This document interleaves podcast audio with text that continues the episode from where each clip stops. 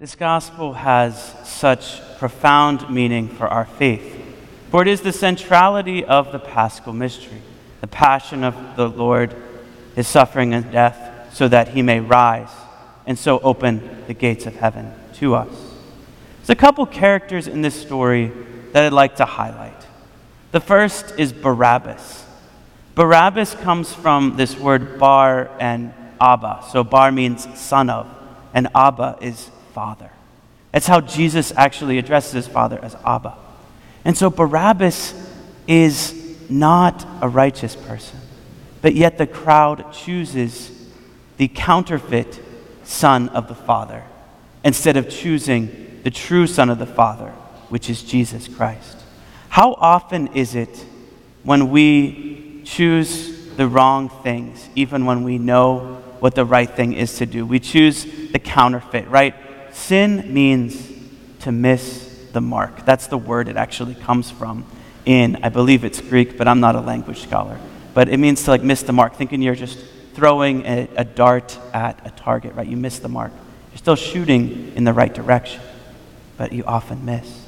And so I think it's so appropriate that we, as we enter Holy Week, are reading the parts of the crowd, saying, Crucify him, saying, Release Barabbas, saying, saying all these things because often our nature chooses sin, even though we miss the mark, even though we know sometimes what we ought to choose. But there is hope too. Some of these other characters come forward in this gospel reading that can give us a great sense of hope as well. Think of Simon of Cyrene. He's pressed into service even against his will, and yet the gospel writer says it very, very particularly the father of Alexander and Rufus. We wouldn't know he was the father of Alexander and Rufus if he didn't become part of the Christian community afterwards. And so the gospel writer is saying this was the moment that brought Simon to Christ. This is the moment that brought him to Christianity, even though he did it unwillingly.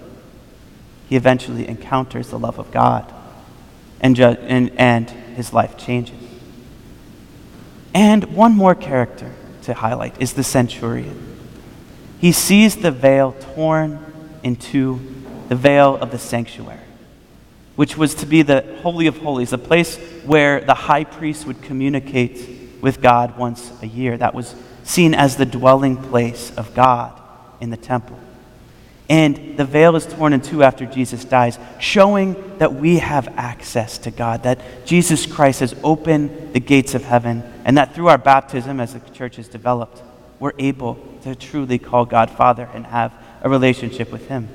And the centurion, a Roman soldier, an unexpected person, says, Truly, this was the Son of God. How often does God speak through the most unexpected of voices? But since the rubrics say that I should only do a short homily, I'm not going much further than that. Even though I was, friars were joking with me in the sacristy, so you're going to go for 20 minutes, right, Father Stephen? I said, sure, that's just as long as the gospel is. But no, I will uh, finish there. So as we enter Holy Week, let's be encouraged. Let's be encouraged that we are part of the story. And I invite you as we hear this Passion Gospel, and we're going to hear a, a similar one on Good Friday. It's going to be from the Gospel of John. Look as we read this, find yourself in the story. See what you relate to, whether you're like Barabbas, or the centurion, or Joseph of Arimathea, or the lady who pours out all of that costly perfume on the feet of Jesus. Find yourself in the story because God has a part for us to play even now. May God give you his peace as we enter into this Holy Week.